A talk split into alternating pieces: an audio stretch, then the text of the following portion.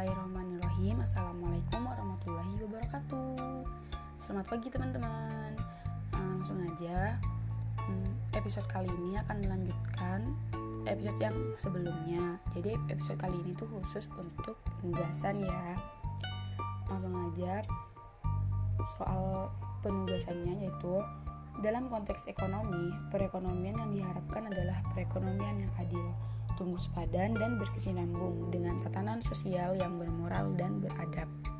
Coba perhatikan lingkungan sekitar Anda. Dari keempat yang telah disebutkan, kegiatan ekonomi apa yang mencirikan masing-masing jati diri ekonomi Islam? Jelaskan. Jawabannya, salah satu kegiatan ekonomi yang mencirikan masing-masing jati diri ekonomi Islam di sekitar lingkungan saya di antaranya adalah pegadaian syariah. Mengapa demikian? Karena menurut saya pegadaian syariah juga memenuhi karakter dari empat karakteristik ekonomi Islam. Karakteristik yang pertama yaitu adil. Dalam pegadaian syariah, akad yang dipakai sangat jelas, yang menggadaikan dan pihak pegadaian sama-sama mendapatkan keuntungan yang sepadan.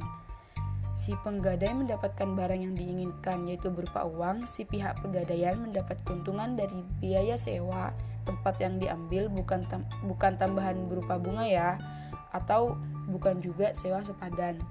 Nah, karakteristik yang kedua adalah tumbuh sepadan. Dengan menggunakan pegadaian, syariah pertumbuhan ekonomi masyarakat dapat sepadan atau seimbang karena sesuai dengan produksi dan daya beli masyarakat. Selain itu, pegadaian syariah juga memudahkan membantu orang-orang yang butuh untuk meminjam uang dengan lebih cepat dan lebih mudah.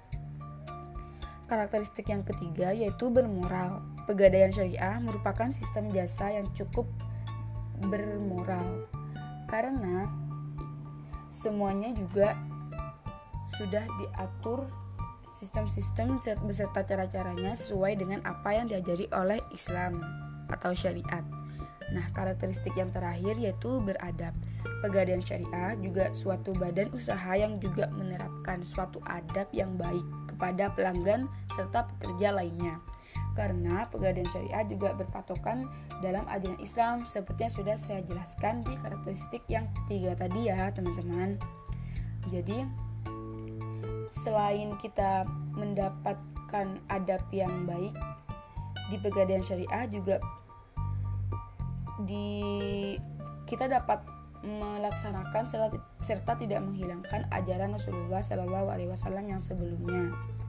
Karena pegadaian syariah juga berpatokan dalam ajaran Islam yang sudah mengajarkan kita terkait adab-adab yang baik serta dilandaskan dengan dalil-dalil syar'i.